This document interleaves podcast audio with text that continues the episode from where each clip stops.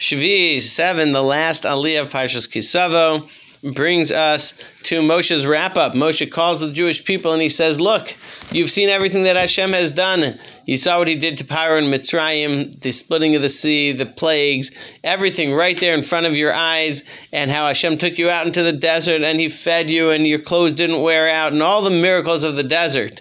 And now you're coming and you've seen as we got close how Hashem conquered the kings Sichon and Og and how we inherited their land. And now you've got a treaty. We've, we've, we can sum the whole thing up. You've got a treaty.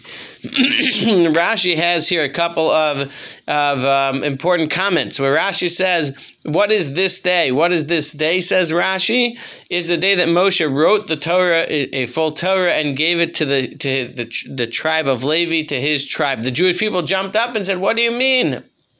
Why are you only giving them the Torah as if they're the keepers of the Torah? It's the it's the it belongs to all of us. Why are you giving it only to them? Who knows what's going to happen? They're going to claim that we're just you know who knows what, right? And it's really theirs. And Moshe Rabbeinu was so happy so joyous he says i see today you're truly hashem's nation. When you're when you want to ensure when you stand up to ensure that every day that for all time the torah is yours and no individual nation no individual tribes.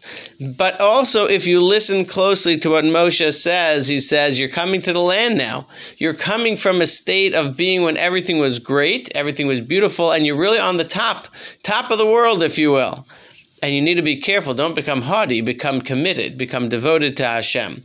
Lastly, Rashi says, realize that you're coming also now at the end of 40 years. And we have a great rule that a, that a student doesn't fully understand that which the teacher teaches for 40 years. And so now Hashem has always been until now, I'm sorry. Until now, Hashem has always had a certain for, a certain extra forgiveness, forgivingness, um, you know, reason to forgive you because you didn't. There was there was an understanding you haven't yet reached the totality of understanding what's going on. But now we're 40 years later, and there will be higher expectations, greater expectations on you um, as we make this covenant. As you show that you're Hashem's nation, make sure to be careful and to always remain so close to Hashem.